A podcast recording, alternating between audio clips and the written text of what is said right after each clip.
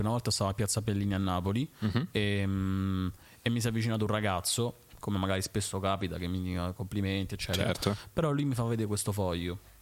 Mi dice guarda, io sono uscito da qualche giorno da Poggioreale, in carcere di adulti a Napoli, e, e io, mh, vedendo la, tua, la vostra serie e sentendo la tua canzone, io ho capito che voglio cambiare vita, che voglio fare un altro percorso, che voglio trovarmi un lavoro onesto, eccetera, eccetera. E vedere quanto questa roba abbia un impatto reale sulla vita delle persone è una cosa che ti riempie d'orgoglio. Certo. Oppure, per esempio, un altro ragazzo che mi ha detto: eh, Io non potevo vedere la serie in carcere, però potevo ascoltare la tua canzone e sentire la tua canzone mi dava la speranza per andare avanti perché sapevo che poi potevo uscire a rivedere il mare. Vabbè, figo. E queste sono cose Beh, bellissime. cavoli, eh, figo. Muschio selvaggio, podcast fico, Federico, Martin. Uomo triangolare, Muschio, microfono, videocamere, luci. ospiti diversi tra i più nuovi amici. 20 minuti, un'ora di argomenti. Verità, imprevedibilità, giochi, potenza, risate, pianti, rispetto, sincerità e approfondimenti. Siamo negli anni 20. Muschio selvaggio. Idromassaggio. Ciao amici, benvenuti a una nuova puntata di Muschio Selvaggio. Ospite con noi un talento, cioè diciamo un po' il personaggio del momento, sia discografico sia cinema- cinematografico. Sì. Cinematografico Matteo Paolillo. Ciao! Come, come- come la va? Come stai? Tutto bene, tu come stai? Bene, aspetta che adesso devo, devo- ok, devo capire Ok, qual è la mia senti cuffia. bene? Sì, adesso ti sento bene, ti Ok. sento bene. Vieni, vieni direttamente da Roma, Sì, perché vivi a Roma? vivo a Roma da otto anni. Da otto anni come ogni attore che Sì. vuole intraprendere una carriera. Cioè, se vuoi far musica devi vivere a Milano tendenzialmente. Infatti ormai vivo a metà. Tu, tu hai- infatti adesso hai questa doppia vita, fai un po', un po', Un po' Roma, un po' a Milano, sì. Però otto anni a Roma, gavetta, Gavetta e poi con Mare Fuori sono cambiate es- esplosione. Tu sei del mille, mi sono informato, eh, sei del 1995 Sì. e diciamo la tua gavetta vera però l'hai fatta con una compagnia teatrale di Salerno? cose. No, all'inizio ho cominciato così a livello amatoriale eh, a studiare quando stavo al liceo a Salerno con una compagnia teatrale e poi a 18 anni mi sono trasferito a Roma.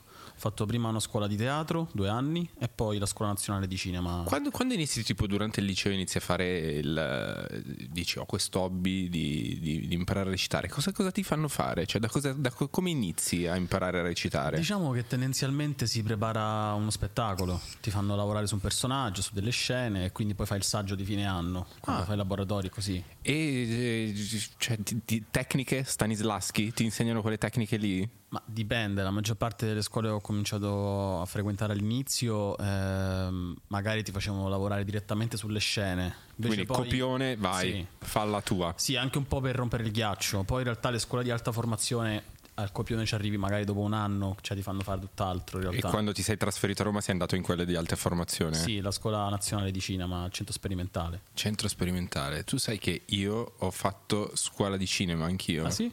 Però, eh, cioè, scuola di cinema in realtà studi e basta, non devi recitare.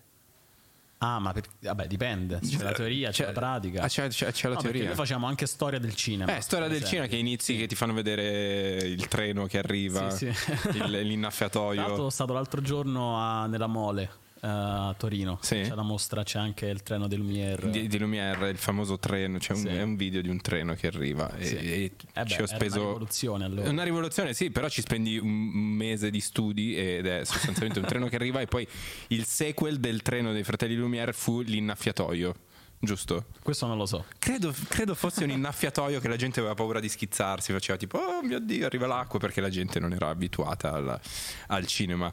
E, e quindi dicevamo, quando intraprendi un, un percorso formativo più professionale, allora lì iniziano a insegnarti vari metodi di Sì, recitazione. diciamo, mh, innanzitutto il lavoro dell'attore è conoscere se stesso. Quindi alleni il tuo strumento, la voce, eh, il corpo, c'è per esempio lezioni di acrobatica, di danza, di canto. In che eh, senso di acrobatica? Acrobatica, tipo, che ne so, impari a fare la verticale. E che salto. cazzo serve? Serve perché ehm, aumenta la percezione del tuo corpo. Ah, ok, cioè quindi devi avere feeling col- con Sì, te stesso. Cioè, no? a imparare a controllare il corpo. Anche lo sport, per esempio, aiuta tanto. Tipo, io, per esempio, ultimamente faccio molto box perché penso sia molto simile alla recitazione perché devi stare sempre con i riflessi pronti, devi capire la mossa che sta facendo l'avversario subito di Devi interpretarla. Beh, certo. È come stare in scena alla fine.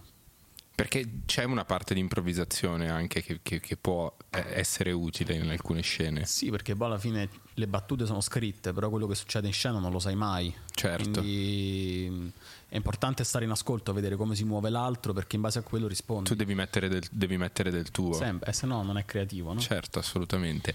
E qu- quanti metodi recitativi esistono? Perché io conosco solo Stanislaschi. Vabbè, diciamo che sono infiniti, perché poi ognuno ha fatto il suo metodo. Il tuo? Stani- il mio il mio.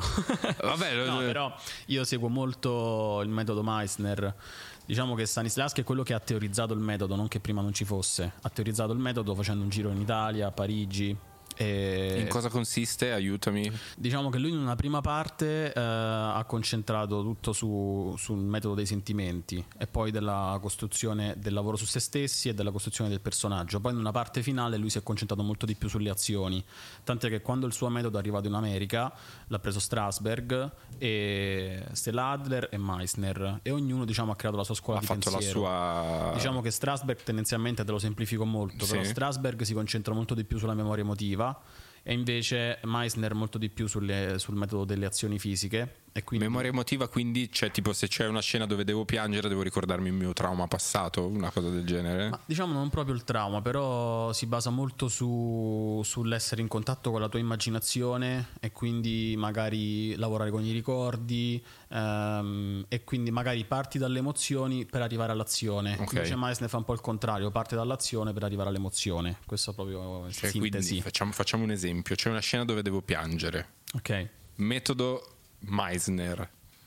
Parto dal fatto che devo piangere. Allora, innanzitutto, se devi piangere, non devi pensare che devi piangere. Ok. Questa è la prima regola, perché altrimenti non cazzo- piangerai. Perché alla fine, quando piangiamo, non pensiamo che vogliamo piangere. Tendenzialmente, quando pensi voglio piangere è quando non piangi. Alla fine. Eh, in effetti sì. Tu an- quante scene hai dovuto fare? Perché è una delle più difficili, cioè sono le scene Sì, più difficili sì, quelle sì. dove... Quante scene hai fatto dove piangi? Ma in realtà non tantissime. Non tante. Ah, tipo in Mare Fuori 3 ce n'è una sola. Hai usato perché adesso non voglio, non voglio vantarmi, ma ho, rec- ho recitato anch'io. Ho fatto 5 puntate di Un passo dal cielo. Ok. Non so se sai cos'è. Un Sì, sì, sì. Io ho fatto 5 puntate dove eh, ero il. facevo me stesso. Però, scena in cui dovevo piangere, ho usato Il mentolo. il mentolo.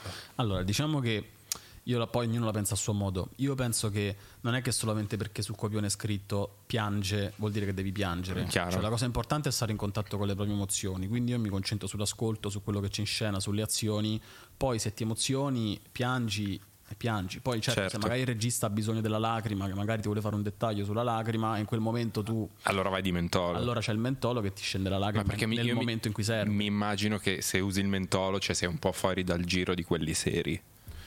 Ma diciamo che sono, cioè, esempio, il sei uno sfigato se usi il mentolo. Per esempio, dipende molto dal controllo del corpo che c'hai. Per esempio, c'è Carolina Crescentini che per me è una macchina. E per esempio, lei ha fatto 14 take, un monologo, e la lacrima le usciva sempre sulla stessa battuta. Incredibile, Eh, pazzesco. Però per me la cosa importante è essere vero. Cioè, la cosa importante non è forzare. Se sai che tu devi piangere e ti sforzi, Sì, sì, eh, certo. si vede. No, ma poi credo che ci sia un'altra maniera di far vede- dare la stessa emozione del pianto senza per forza piangere, cioè far vedere un Esatto. momento di disperazione senza per forza dover. eh, Per esempio, mi viene in mente la scena di Non essere cattivo.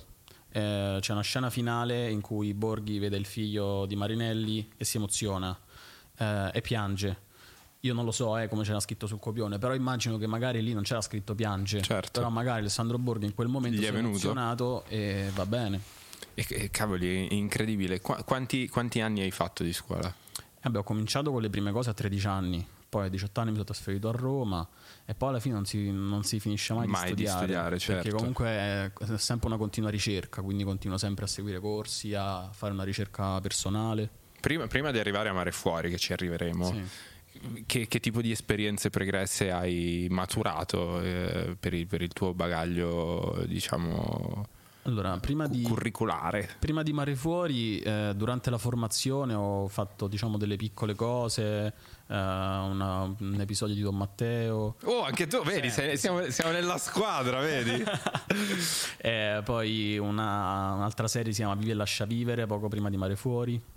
E poi feci un film, lo girammo nel 2018, uscì subito dopo la pandemia, eh, in pochissime sale, era un periodo abbastanza complicato per il cinema, allora Certo, quindi ancora. un momento sfigatissimo per un esordio al cinema. sì. Però mm, un bel film, un'opera prima di Alessandra Mortelliti. Queste diciamo sono state grosso modo le cose. Poi ho fatto tanto teatro, lavoro con una compagnia teatrale e questo di base. Qual è la grande differenza tra il teatro e il, e il cinema?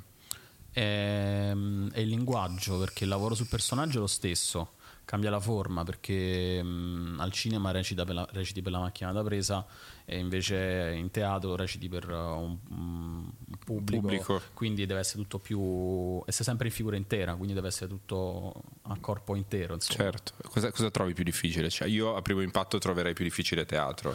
Io ho sempre fatto teatro, però mi rendo conto che ultimamente mi sono un po' specializzato, nel senso che recitando sempre in televisione e al cinema eh, ho, magari ho più dimestichezza con, eh, con la macchina da presa e, mh, e vedendo a teatro tanti attori di alto livello mi rendo conto che è un linguaggio diverso che ha bisogno di essere approfondito, quindi se dovessi fare teatro di- a alto livello so che mi ci devo mettere, devo fare solo impegno, quello. certo. Certo, Sono due cose uguali ma completamente Sì, diverse. Con due forme diverse, come la scultura e la pittura. Certo. so. E co- co- come, come, come- come è nato? Cioè, come, sei andato a fare un, cast- un casting per Mare Fuori? Sì, sì, ehm, mi, mi mandarono il self-tape che fa il video provino. Eh, sai che funziona così? No, per un passo dal cielo non l'hai fatto. No, a me mi hanno preso a scatola Ah, chiusa. no, no. Cioè? Allora, diciamo che funziona che tu stai con un'agenzia e ti mandano i provini. La maggior parte della la prima fase, specialmente durante la pandemia, era così. Sì. La prima fase dei provini, eh, registri un video. eh, Da casa? Sì, ti fai dare le battute da un amico e, e mandi il video. Quella è la prima fase. Poi, se piaci, loro Ah, ok. chiamano. Allora posso dirti, l'ho fatto anch'io. In una puntata di Buschio vi ho raccontato che ho fatto il provino per un film famoso con Jennifer Aniston e l'altro come cazzo si chiama Adam Sandler. Ok. Adam Sandler. La rete, eh, diciamo, la piattaforma di streaming di cui non posso fare il nome perché io faccio il testimonial per l'altra piattaforma di streaming, mi ha mandato il provino che ho fatto e adesso vorrei fartelo vedere Ok. e vorrei chiederti un parere. Va bene. Eh, È in inglese, cioè, e calcola io in Ok. inglese. Cioè, io sono andato proprio in studio degli Universal, mi hanno fatto fare questo provino. Adesso te lo faccio, te lo trovo. E vorrei chiederti un parere su come recito. Posso premettere che mi vergogno un sacco. Allora, in teoria, io prendo un ostaggio e ho la pistola, ok? Tu riesci a riprendere bene? Ok, vado.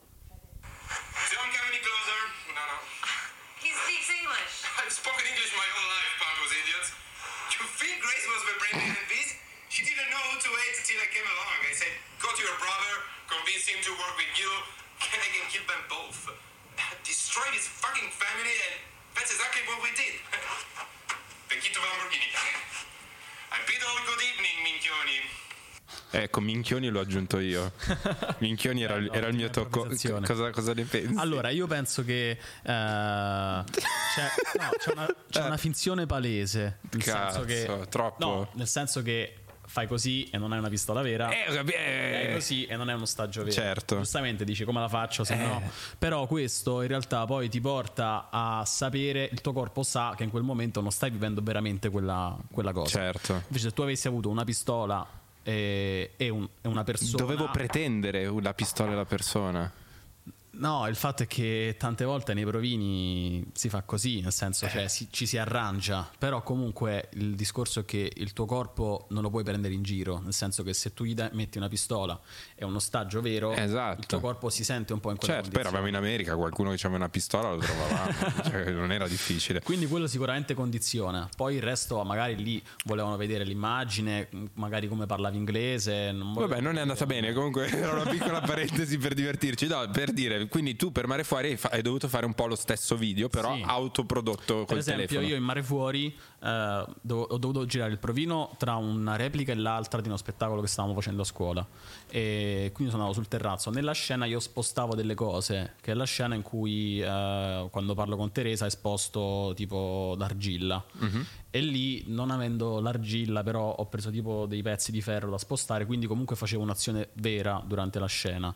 E questo secondo me è importante, cioè fare sempre delle cose vere, Vere, concrete, perché certo. quello ti aiuta. Quindi ho fatto questo video con i miei compagni di classe di scuola E poi che, che ti supportavano, cioè facevano l'altra... Sì, diciamo che ci aiutiamo spesso perché alla fine tutti dobbiamo fare così. Quindi c'è sempre ogni volta chi chiede mi dai una mano per Ah, fare. mi fai da spalla. Esatto. Ok, top. Quindi ho fatto questo provino che è piaciuto, poi mi hanno convocato e ho fatto il callback, si chiama, cioè quando torni La fase fai- due. La fase 2 e lo fai con la spalla lì eh, con la casting e, e poi il regista ha deciso che voleva me. Ecco, le, le registrazioni, per- perché Mare Fuori ha, è una case history secondo me incredibile, nel senso che ha prima, magari mi sbaglio, eh, perché non sono, premetto di non essere un grande esperto, però da, da fuori quello che ho notato è che prima ha, ha avuto una sua fanbase molto molto fedele, molto molto fedele, piano piano che- è cresciuta sempre di più e poi con l'approdo su ha avuto un'esplosione Sì. eh, nazional popolare in qualche modo. Io ricordo quando ero a Sanremo, ho sentito parlare per la prima volta di Mare Fuori perché noi giravamo Muschio Selvaggio su Rai Play e ci dicevano guardate ragazzi se volete fare un buon numero è uscita una puntata di Mare Fuori che ha fatto 4 milioni di, di- di utenti in un giorno. E noi tipo ok. Ah, quindi eravamo quelli da battere. Sì, insomma. no, ma va, ma poi noi, noi ne facevamo tipo 100.000 se era tanto, capito? Ed era, ed era comunque buono, dicevano. Quindi Vabbè, ha avuto dei numeri senza eh, faceva precedenti. dei numeri incredibili per la piattaforma di RayPlay, che comunque non è, non, non è possiamo, possiamo dirlo senza che si offendano, ecco, diciamo, è un altro pia- tipo di piattaforma. No, però questa è stata, diciamo, anche. Penso che la Rai sia contenta del fatto che questo progetto abbia lanciato la piattaforma. Sì, sì, che la magari era digitalizzazione della Rai in qualche modo ha aiutato la digitalizzazione Sì. della Rai. Sì, Poi, sì. tra l'altro, essendo un- una piattaforma gratuita, è qualcosa più facilmente accessibile comunque rispetto a tante altre piattaforme a pagamento. Tu, tu invece come, come te la sei vissuta? Cioè, mentre la giravi, ti sei reso conto che, ok, stiamo girando qualcosa che è, è game changer, cioè che... che- No.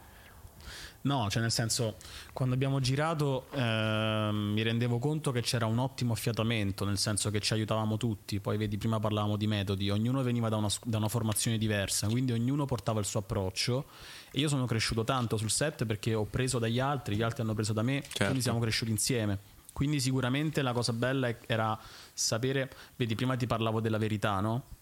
Quando tu sei in scena, tu hai la tua verità, l'altro ha la sua verità e poi si crea una verità comune. Invece la cosa bella, durante la prima stagione ci siamo resi conto che in qualche modo era proprio l'ambiente ad essere diventato verità, quindi Certo. tutti credevamo nella stessa cosa, erano delle scene molto corali, erano molto ben organizzate e quindi questo sicuramente magari ha fatto sì di far crescere tutti. no, di credere poi anche nel progetto e di quello che stavate Sì, facendo. sì, sì. eh, a Poi livello- eravamo tutti alla prima grossa esperienza, tutti molto appassionati, quindi sicuramente mi sono reso conto di fare qualcosa di molto bello, però non, avevamo idea che potesse avere Certo. questo successo. Però tu in parallelo sei anche un cantante. Sì. Cantante produttore, cantante basta, scrivi e basta. Diciamo che Scri- scrivo più Scrivi. che canto, però canto. Sì, sì, canto, vabbè, dico, posso dire, dico anch'io canto, intendo scrittura. Sì. Scrivi, non produci anche. No, no, no, c'è Lollo Flow che è il mio Lollo producer. Flow è il tuo produttore. E quindi mi, mi immagino che, che- co- come è nato il fatto che tu hai detto voglio fare la sigla del- del- de- della Allora, serie diciamo TV. che il, um, il regista stava cercando una canzone per la sigla. Eh, io gli ho detto guarda io faccio musica quindi e lui all'inizio vediamo vediamo sai Eh, perché mi immagino una roba un po' scherzosa, no? Che è nata un po' magari poi durante gioco. la pausa estiva ho avuto quest'idea di questo ritornello e ho chiamato Lollo e ho detto fammi una base un po' più o meno così così così e il giorno dopo ho scritto le strofe l'abbiamo incisa e poi l'ho mandato sul gruppo whatsapp ai ragazzi del cast a loro è piaciuta tantissimo poi l'hanno fatta sentire alla troupe fin quando poi la troupe l'ha fatta sentire al regista e quando siamo tornati dopo la pausa estiva lui mi ha detto facciamola diventare Facciamola la sigla". diventare la sigla. E, e quella sigla lì, in questo momento, è uno dei pezzi top che si può trovare su Spotify. Cioè, è- è insieme alla serie Sì. è esplosa sia Mare Fuori che eh, Origami, giusto? Sì. Eh, in, in concomitanza. Origami invece è inserita nella, Origami è la terza stagione nella terza Nella stagione. prima abbiamo fatto la sigla, poi nella seconda ci hanno chiesto di fare un altro brano che è Sangue Nero e poi nella terza Origami all'alba. Che è esplosa. Origami all'alba e anche Crazy J, l'altro pezzo, quello che canta sempre la ragazza. E il, ehm, il- il fatto che nel- nella serie non sia tu a cantare le tue canzoni ti fa un po' rodere il culo. No, non è che mi fa rodere il culo perché alla fine... mh, Scusa, è un- te l'ho detta un po' così, però, No, no, no. però eh, ci può stare. Io intanto ci tengo a cantare le mie canzoni. Certo. Nel senso che non è che voglio fare il ghostwriter nella vita. Eh, però è bello contribuire musicalmente alla serie perché comunque la produzione, il regista, eccetera, hanno sempre avuto molta fiducia nel nostro contributo musicale. Riconoscono il fatto che eh, Omar For abbia cambiato anche ehm, la serie in qualche modo perché è una No, canzone. gli, ha che- dato, gli ha dato quella, quella connotazione musicale che cioè, eh, è inevitabile secondo me che nella cinematografia la musica sia totalmente parte integrante. C'è un documentario bellissimo su Mamma ho perso l'aereo che comunque film cult natalizio che senza quel tipo di musica probabilmente sarebbe stato un tavolo con tre gambe Certo. al posto che con quattro o se pensi anche a Gomorra e se io penso a Gomorra penso anche alle musiche di Certo, Gomorra no? certo. quindi è, è un- una cosa legata a doppio filo secondo me la, la serie tv alla- alle, alle musiche che vengono messe Esatto. Quindi alla fine ho piacere a scrivere perché essendoci personaggi che cantano nella serie, il mio personaggio non canta. esatto cioè, cazzo, l'unica roba è che tu personaggio. sì. Però ogni tanto ho messo delle, delle chicche, tipo che cammino cantando, oppure eh, c'è la scena con Cardio Trap, che è il ragazzo che canta la Sì. canzone, eh, quando nella seconda stagione lui scrive Sangue Nero. Una scena immensa, lui mi fa leggere il testo, io faccio, ah bella, l'hai scritta tu. Oh, sono tipo degli easter egg Esatto. bellissimo bellissimo e la, la gente se ne è accorta di queste Ma sì, penso di sì. sì, sì.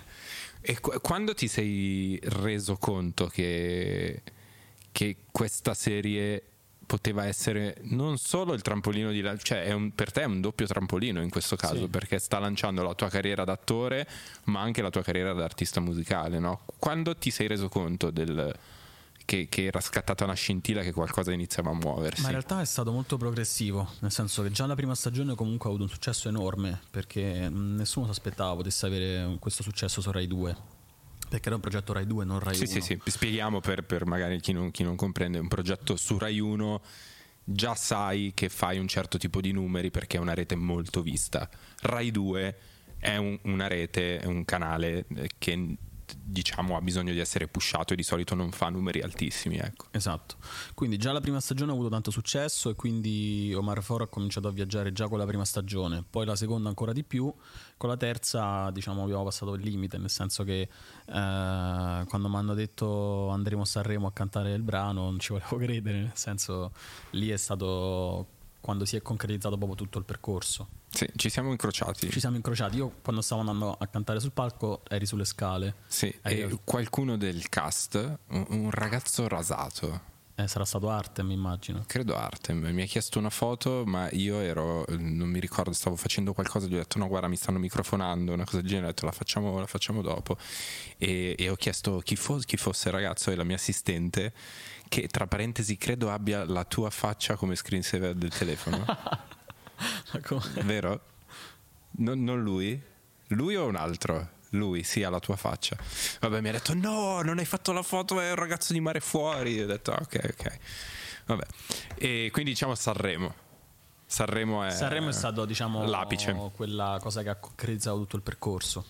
E, e adesso, cavoli, come, come vivi questo- questa di- dicotomia delle tue due carriere? Cioè, cosa vuoi- vorresti portare avanti in questo momento? Vorresti concentrarti più su progetto cinematografico, più su un progetto discografico? Comunque sono, sono due cose che richiedono entrambi tempo. Sì, infatti me ne sto rendendo conto. Ehm, diciamo che vorrei provare a incastrare entrambe le cose, nel senso non, non mi piace fare questa distinzione, capito? Perché è un po' come dire chi è il tuo figlio preferito, capito?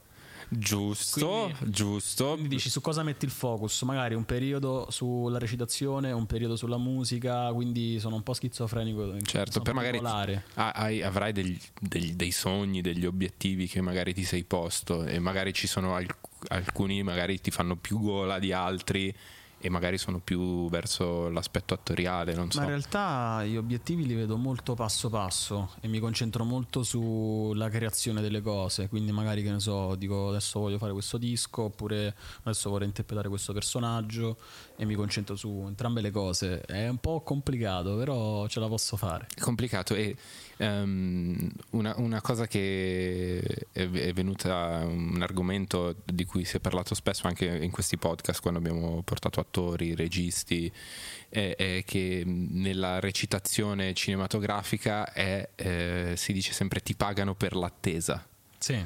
perché prevalentemente cioè, il, il tuo lavoro è quello di aspettare ore intere Sì. la, tua, la tua scena che magari dura Sì, sì. tre secondi, capito? no? Per poi riaspettare a fare l'altra scena che dura 15 secondi. Questa cosa non la trovi snervante? Da un lato è snervante, dall'altro lato mi piace perché è come la quiete prima della tempesta, capito? È proprio quell'attimo dove ti concentri e sai cosa stai per fare, quindi eh, diciamo ti immergi nel personaggio e sei lì focalizzato e concentrato fino a quando poi entri in scena. Sicuramente è, è stancante, può sembrare Sì, strano, no, è vero. stare su una sedia Ti giuro, sì, sì, io l'ho provato e ti dico, è una rottura di cazzo perché poi non puoi fare nulla, cioè Sì. stai lì, stai, ripassi la parte o stai sul telefono, però magari sei in un, in un camperino. eh, Sì. Poi la cosa bella di Mare Fuori è che siamo tutti ragazzi, siamo sempre molto insieme, quindi alla fine il tempo passa. Vi tenete compagnia. Poi in realtà giriamo tantissime scene al giorno, quindi c'è poca attesa in realtà. Ok. Però l'attesa è un, è un argomento importante perché comunque anche se stai girando la scena, hai visto, poi magari cambiano inquadratura, quindi c'hai quei 10 minuti che devi aspettare. Poi, e il quindi, controcampo. esatto, quindi come gestisci quell'attesa anche fa la differenza. Eh, Cavoli, sì, sì, è un'arte anche quella, Sì. secondo me, di, di non uscirne snervato e distrutto. E in inglese? Ma in inglese, che domanda è? Cioè, in inglese reciti in inglese?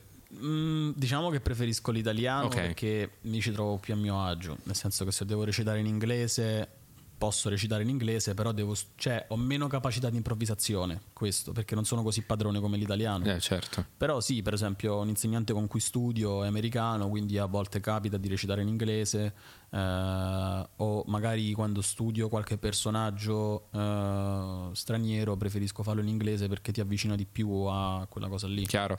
Eh, eh, infatti, secondo me è un peccato che la, la- la distribuzione su fosse relegata alla sola Italia, perché secondo me Mare Fuori aveva tutto il potenziale di essere quello che è stato per la Spagna Elite. Sì. Fosse Sì, sì. spagnolo, no? Era spagnolo Elite. Sì, poi non so che accordi hanno fatto. So che magari su- mi sembra su eh, c'è all'estero, non so come è stata distribuita all'estero. Net credo che sia solo in Italia. comunque. Solo in Italia. Eh, potevate, cioè, non, non ti viene quella cosa di dire, cavoli, potevamo, cioè, tu non hai la velleità di andare oltreoceano, mi pare di capire. No, beh, eh, Se non è che, capita. no, se- non è che dipende da me, capito? Quindi Beh, però se lo vuoi, cioè se ti poni come obiettivo di voler andare oltreoceano, vuol dire, mi immagino, avere una- un'agenzia che ti curi lì, Sì. a fare un tipo di percorso eh, che ti porti magari a fare un certo tipo di parti lì. Sì, Cioè, sì, sì, è ma un percorso che questi- devi scegliere. Questi obiettivi ci sono, però in realtà stavo- mi stavo concentrando molto di più a livello nazionale, capito? Perché sì, eh, ho fatto mare fuori, però c'è ancora tanto altro da raccontare in Italia. Comunque quando vai all'estero, comunque racconti un italiano all'estero in Certo, qualche modo. certo. Cioè, ho ancora tanto da raccontare qua, quindi non ci sto pensando così tanto. Però io parlo meglio lo spagnolo dell'inglese in realtà, quindi stavo pensando di prendere un'agenzia Ah, in più, Spagna. più in Spagna, Sì. che comunque va- vanno, hanno lo stato di salute, cioè riescono a creare cose più, più internazionali proprio Sì, sì, rispetto, sì. rispetto all'Italia. E, e manca come che History, una serie tv eh, italiana che è riuscita a spopolare a livello internazionale. Un pochino Gomorra ce l'ha fatta, ma non, non tantissimo. Io so che anche Baby è andata molto all'estero. Sì, Baby è andata molto Perché quando sono stato in Colombia, eh, tipo il, la- il primo giorno che sono stato lì, eh, una persona mi ha detto che aveva visto Baby. Ah, ok, ok. Mi aveva detto proprio italiano, ah, Baby. Sì, ah, Cioè, non era più la pizza, era. no, può essere, no, ma anche, anche Gomorra, però io parlo dei- di quei casi in cui proprio diventi uh, una superstar, guarda Esther Esposito, Manu Rios con, eh, con- con Elite, Sì. cioè Elite è proprio una cosa gigante di fanbase enormi, poi magari Gomorra, anch'io quando, quando eh, sono stato parecchi mesi a Los Angeles c'era un... uh, un, uh, che era un signore che vendeva case che era in fissa con Gomorra, Ah. però n- non significava che praticamente tutta lei stesse guardando Gomorra. Ecco. Certo. Ehm, esce un nuovo singolo. Sì. Quando uscirà questa intervista molto probabilmente sarà già uscito, però noi possiamo benissimo parlarne. Ok. Raccontami. Esce il nuovo singolo eh, a mezzanotte giovedì, quindi il 21. Sì, noi saremo, noi- Saremo oggi è lunedì, oggi sarebbe lunedì, Ok. la gente lo vedrà di lunedì, sarà già uscito. Sarà già uscito, quindi è uscito il nuovo Esatto. singolo. Eh, si chiama Liberatemi, è un pezzo che parla del tempo e quindi della schiavitù del tempo. E, mm, è un pezzo che ho sognato perché mi sono svegliato e avevo questo, questo testo in testa. Già scritto? Sì, Che Cioè, culo. non tutto, le strofe no. Ah, ok, il Però ritornello. C'avevo, il bridge iniziale e, mm, e il ritornello in testa. Ma che cu- cioè, che roba È pazzesca. presente quando ti svegli e non vuoi dimenticare il sogno? Mhm. Ho dovuto fare un po' quello stesso processo. Che mi sono svegliato, cercavo di prendere queste Non parole. dimenticare, non E dimenticare. quindi poi l'ho scritte subito. E poi è stato in realtà l'unico pezzo del disco che sto preparando che è nato prima il testo e poi la strumentale. Quindi Ok. poi Lollo ho costruito la strumentale sul pezzo. E, mm, non so perché durante la notte stavo in fissa con questa cosa, però ho immaginato diciamo questa schiavitù del tempo, cioè il fatto che puoi combattere contro tutto, ma il tempo andrà sempre avanti. Eh sì, l'unica cosa che non si può comprare, Esatto, purtroppo. e quindi visto che è una cosa che si sente molto il disagio di- del tempo che, che passa ed è una cosa che non possiamo controllare, visto che noi vogliamo controllare sempre tutto, eh, si chiama Liberatemi proprio perché liberatemi da questa schiavitù del tempo, cioè perché tante volte ho quest'utopia di voler vivere senza la schiavitù del tempo, ma è una cosa che specialmente a Milano non si può fare, No, no, si no, va sempre di corsa, Sì, si sì, va sì, sempre, e soprattutto c'è sempre una scadenza, eh, come diceva Mara, no? ora che ho più scadenze della roba che ho nel frigo. Sì, sì, Cioè, sì, C'è sempre un bisogna consegnare questo, o magari anche in altri ambiti, no? Per esempio, ti devi laureare in tempo, devi fare queste cose in tempo, e quindi questa cosa del tempo è la tematica del, del pezzo. Bene, bene, è, è strano da un ragazzo giovane, cioè io, io la sento questa cosa perché inizio ad invecchiare e per esempio cioè, ho i capelli bianchi e inizio ad invecchiare E io stesso. adesso senti il tempo. Eh, Lo, lo sento su di me, cioè proprio pesa addosso a me, capito? E quindi è, è strano che venga da un ragazzo così giovane un, un concetto così. Diciamo che ci ho pensato perché nella recitazione tutto quello che conta è il momento presente e quindi vivere momento per momento. Tante volte non ci riusciamo proprio perché siamo molto proiettati in quello che dobbiamo fare dopo e quindi mh, non è una cosa che riguarda la mia età o l'invecchiare, eccetera, ma proprio una cosa quotidiana, cioè la difficoltà sta nel momento presente perché c'è sempre qualcosa da inseguire dopo. E tu riesci? No, per questo ci ho fatto Ah, ok, infa- eh, infatti, perché no- nonostante la recitazione ti imponga di rimanere nel presente, non riesci a. Vabbè, quando sei lì sul set durante l'azione, sei lì. Poi dopo, quando dicono stop, torni a- Nella alla tua vita, vita, nella tua vita. del tempo.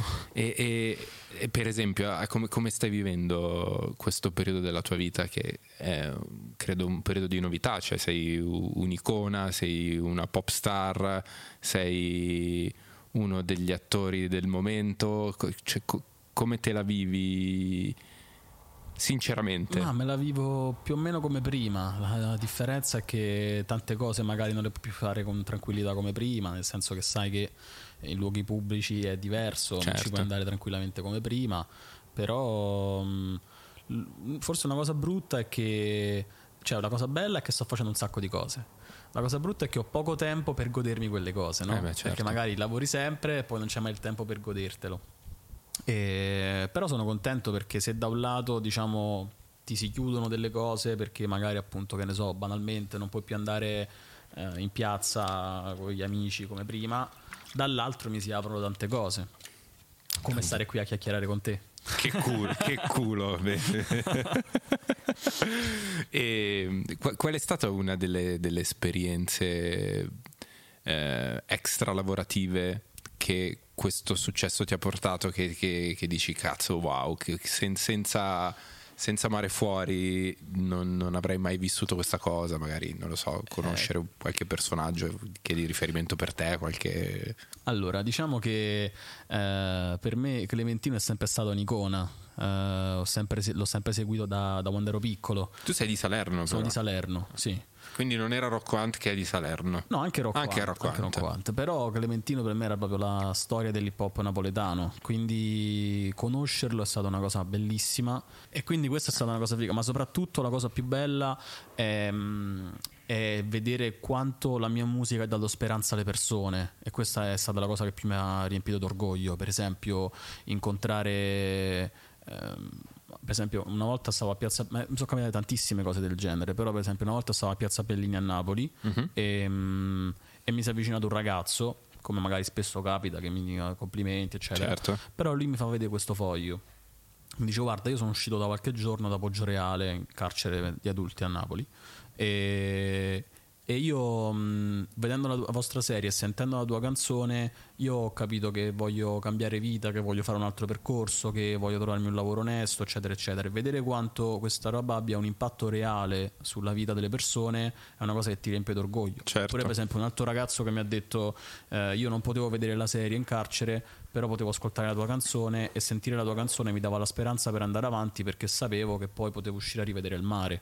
Vabbè, figo. E queste sono cose Beh, bellissime. cavoli, eh, figo.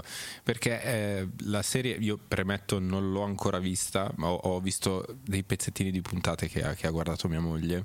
Però mi sembra che, a differenza di, mh, cito Gomorra, non so come dire, eh, si- sia molto, verta molto più verso i sentimenti. Cioè, adesso magari dico una cagata, eh, Sì, per- sì, giusto. È una sorta di. Magari sto dicendo una strozzata. È una sorta di Gomorra e Dawson Creek insieme. No, vabbè, per, una super- Vabbè. per me è una super serie Dawson Creek. eh.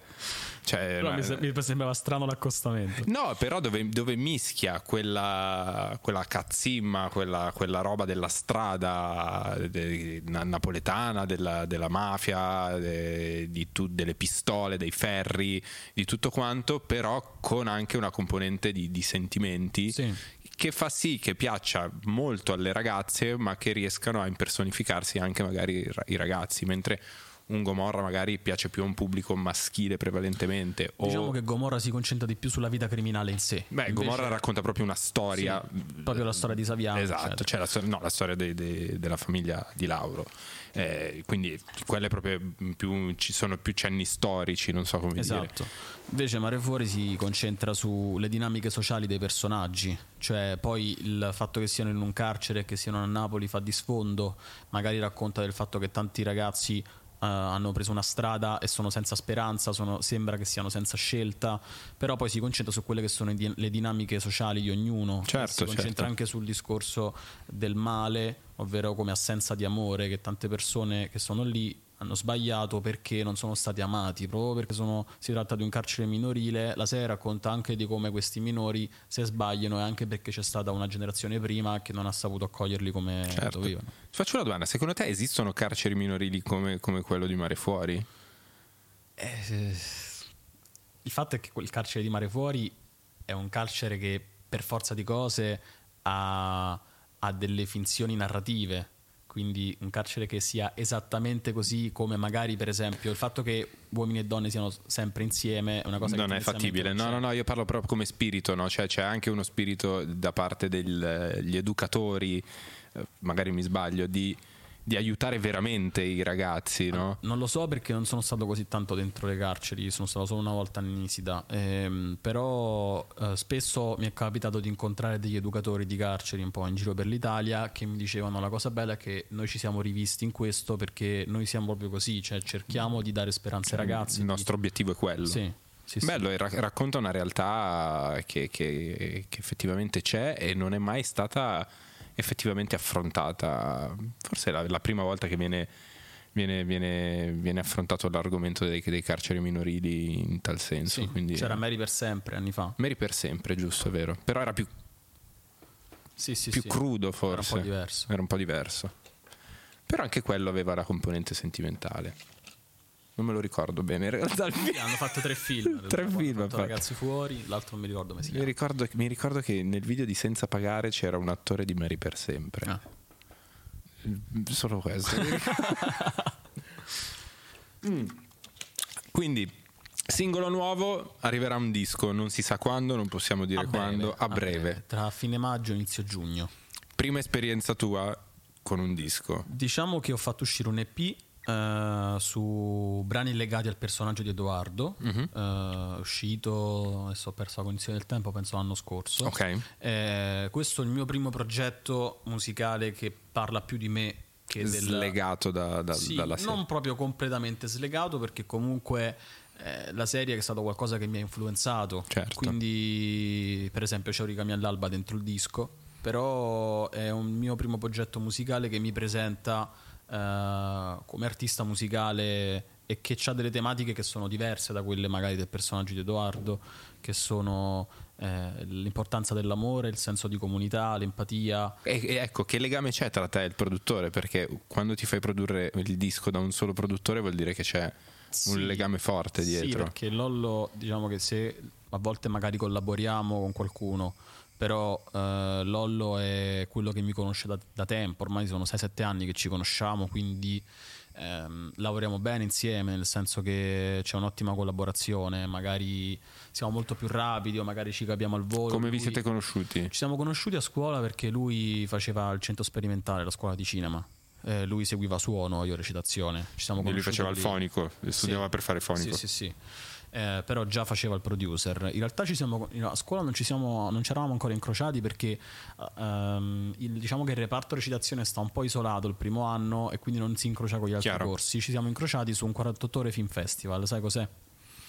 48 ore film festival, 48 ore di film. Praticamente hai 48 ore per realizzare un cortometraggio su una tematica che ti danno loro. Quindi, Quelli della scuola? No, è proprio una cosa a Ah, parte. è proprio un festival. Sì, praticamente loro ti danno una tematica, un oggetto che ci deve stare e una frase e tu hai 48 ore per scrivere la sceneggiatura, girarlo, montarlo Si e fa a Roma questa cosa, è una cosa molto Sì, romana. ma ci sono anche in altre città, se non mi Non a sbaglio, cose Milano. del genere. Non, non è una cosa da Milano. Però è un'avventura. Eh beh, è una figata. 48 ore proprio Cioè, così. ti dicono c'hai una matita e... Esatto.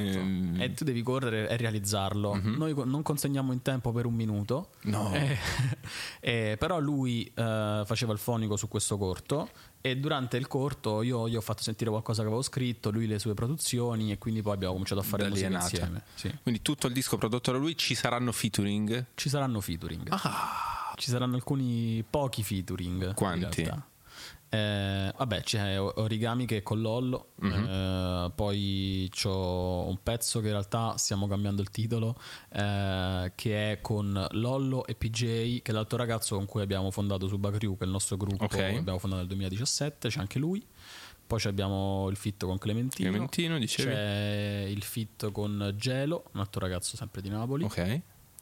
e mi sto dimenticando qualcuno e poi abbiamo il remix di Deborah De Luca su Amarafor Mi serviva per dire, cioè comunque sono tutte collaborazioni che gli altri non hanno sentito perché sono state bippate, però sono tutte collaborazioni che appartengono al tuo mondo, cioè mi sembra tutti amici, cioè non sei andato a cercarti il featuring che Diciamo ti faceva che fare sono- lo streaming facile per intenderci. diciamo che il disco era nato come un progetto personale poi le collaborazioni sono nate con persone che ho conosciuto eh, e quindi magari mentre stavo creando i pezzi gli ho detto guarda ho pensato a te per sta cosa la vuoi fare? Eh, quindi non ci sono tantissime collaborazioni No, mi, mi sembra, cioè, mi sembra una figata perché mi sembra un disco sincero. Cioè, oggettivamente tu oggi avresti le opportunità per collaborare con chiunque, no? Cioè, con chiunque della scena pop, eh, hip hop, trap eh, italiana. E molto spesso quello che artisti e management discografiche fanno è cercare di ficcare featuring che in qualche modo matematicamente ti portano a casa dei numeri. Certo. Ecco, questo mi sembra proprio l'antitesi, mi sembra Diciamo una cosa fatta di, di cuore e non di calcolo. Ecco. Sì, perché diciamo che per me quella è la cosa più importante, nel senso che poi i numeri contano fino a un certo punto. Per me la cosa più importante è la musica e la musica si fa insieme, è un- è- la musica è condivisione, così come i concerti, cioè uno sta sul palco però perché c'è, dall'altra parte c'è gente che condivide le proprie emozioni e quindi lo stesso discorso secondo me nella creazione della musica, quindi c'è bisogno di essere allineati, magari ci sono un sacco di cantanti che stimo e che mi piacciono, però se magari non mi ci trovo Non, non c'è la, non scatta la eh, scintilla. Certo. certo. E che invece dal punto di vista live, che esperienze hai? Dal punto di vista live abbiamo fatto un po' di concertini così negli anni, quando abbiamo fatto il gruppo, eccetera. Ehm, poi l'ultimo live l'abbiamo fatto all'Argovenue l'anno scorso, quando presentai un singolo. Abbiamo fatto un live di un'oretta che è stato Un molto concerto, divertente. Sì. Eh, e poi mi sono un attimo fermato, un po' per gli impegni, un po' perché appunto stavamo costruendo il disco. disco. E adesso stiamo programmando probabilmente per l'autunno delle un date. tour, Sì. un tour. Io eh, sa- sarai al primo maggio. Sì. Congratulazioni, beato Grazie. te. Volevo, volevo salutare. Ma questo ufficio stampa, queste sono cose che dico io, posso dirle. Sei l'ufficio stampa suo. Volevo ringraziare lo staff del primo maggio per avermi invitato anche quest'anno. Io eh, sono sempre disponibile a tornare. Se mi volete, se mi vorrete, io sono, sono qui. Divertiti, figata. Io quando l'ho fatto io eh, è stata una merda in generale, ma è stata una merda anche perché c'era, era l'anno del Covid, quindi eh, cioè, io mi sono fatto bandire nemmeno nell'anno in cui c'era la, la- il Piazza del Popolo, si fa Piazza del Popolo, si A fa- San Giovanni. Piazza San Giovanni, Piazza San Giovanni piena, no? Io ho fatto davanti a quattro persone sedute e mi sono fatto eh, cancellare a vita. Eh, quindi goditela, sarà molto figa. eh, a me piace molto il primo maggio, nonostante tutto. Ma possiamo dire una cosa, questa posso dirla io perché l'organizzo io, eh, che sarai presente al concerto in piazza gratuito in Piazza del Duomo, Love Me organizzato dal sottoscritto. Sei grande, sei stato il posso dire il primo artista che abbiamo chiuso. Hai visto? Grazie Il per primo. avermi invitato. No, ma figurati, eh, c'è un onore, sarà una figata e ci, ci divertiremo. Secondo me sarà. non Non è- vedo l'ora. Cantare in Piazza del Duomo ti darà delle emozioni, secondo me, pazzesche. Sì. Eh, boh, poi io sono di Milano, quindi mm, per me. Vabbè, però palchi così grossi non ho mai affrontati, quindi sarà molto emozionante. Eh, ma sarà una festa, sarà una festa. Poi quando vedrai tutti che cantano. Perché sai cos'è? Non è- la location non è grandissima, nel senso tiene 15.000 persone più o meno. Però è. È l'atmosfera. c'hai, c'hai il capito il Duomo lì. Infatti, io potevo, avrei potuto cambiare location quest'anno e andare in un posto più grande. Però il, il Duomo è il Duomo, secondo me, quindi non, non ci si muove da lì. Non- non- Ti fa scenografia. Eh, la mia città, cioè, io faccio questo festival per regalare, non, io non, faccio, non faccio concerti da due anni, io. Da, da dopo il Covid, cioè da, da quando c'è stato il Covid non ho più fatto concerti veri e propri e ho deciso di, di essere, diciamo, l'unico artista milanese che regala un concerto gratuito alla propria città, no? in un Ah, momento in cui, in cui tutti fanno tour, giustamente, cioè non è che c'è niente di male, però in un momento in cui magari mm, non ci sono neanche le finanze magari per andare a tutti i concerti, io cerco di proporre una rosa, un roster di artisti il più mm, polivalente possibile, il più eterogeneo possibile e regalare alla, alla città, alla, alla mia città un evento secondo me in- in- irripetibile e gratuito. Bellissimo. Sì, poi facciamo anche un po' di beneficenza ogni tanto e basta, quindi ci, ci divertiamo. Figata, sarà, sarà una figata, dai, sono contento. Per viverci, Milano, Roma. Questa è una bella domanda. Eh, diciamo che mm, Roma è complicata, però mi piace di più. È bella, è molto bella. È complicata perché è enorme, gigantesca, caotica, però l'arte che trovi in giro per Roma a Milano non ce l'ha. Milano funziona tutto bene, si lavora bene, è bellissimo, però Roma è Roma. E Milan, le E Gran poi- Milan. E poi a Roma sono anche più vicino al mare. A Milano il Sì. Però che mare c'è? Che Ostia. mare c'è? Che mare c'è? Ostia, no, c'è Fregene, dove vanno Vabbè, quelli? C'è Ostia, poi c'è Gaeta, comunque Roma è Gaeta. un'ora da Napoli. Fregene, ho detto Fregene, ditemi che c'è il mare a Fregene. Sì, sì, sì. È a Roma? Ok, ma prima che mi fanno gli articoli, Fedez dice Fregene, minchia. Ok. Senti, io ti ringrazio, ti Grazie faccio un grande in bocca al lupo, davvero complimenti, mi sembri veramente un ragazzo a posto. Grazie, Come Fede. dicono quelli giovani. Perché vuoi fare adesso che tu sei, sei vecchio, ti dice questa cosa? Eh, beh, io sono, sono oggettivamente vecchio, cioè io oggettivamente sono il vecchio che intervista i giovani, il format è diventato così, quindi praticamente eh, te- sei, sei uno a posto. Ti Grazie. faccio in, in complimenti, bocca al lupo per la tua carriera sia musicale che, che cinematografica, teatrale, attoriale. E ci ved- noi ci vediamo quindi il 27 giugno. Sì. 27 giugno a Milano, va bene. Bu- buon primo maggio. Pu- Buon primo maggio. Pugnetto per essere un po' Grazie. più giovani. Eh, grazie a Matteo Paolillo per essere stato con noi. Grazie a voi. Ci vediamo una prossima puntata di Muschio Selvaggio. Non dico Savage, se no nei commenti mi insultano tutti. Ciao.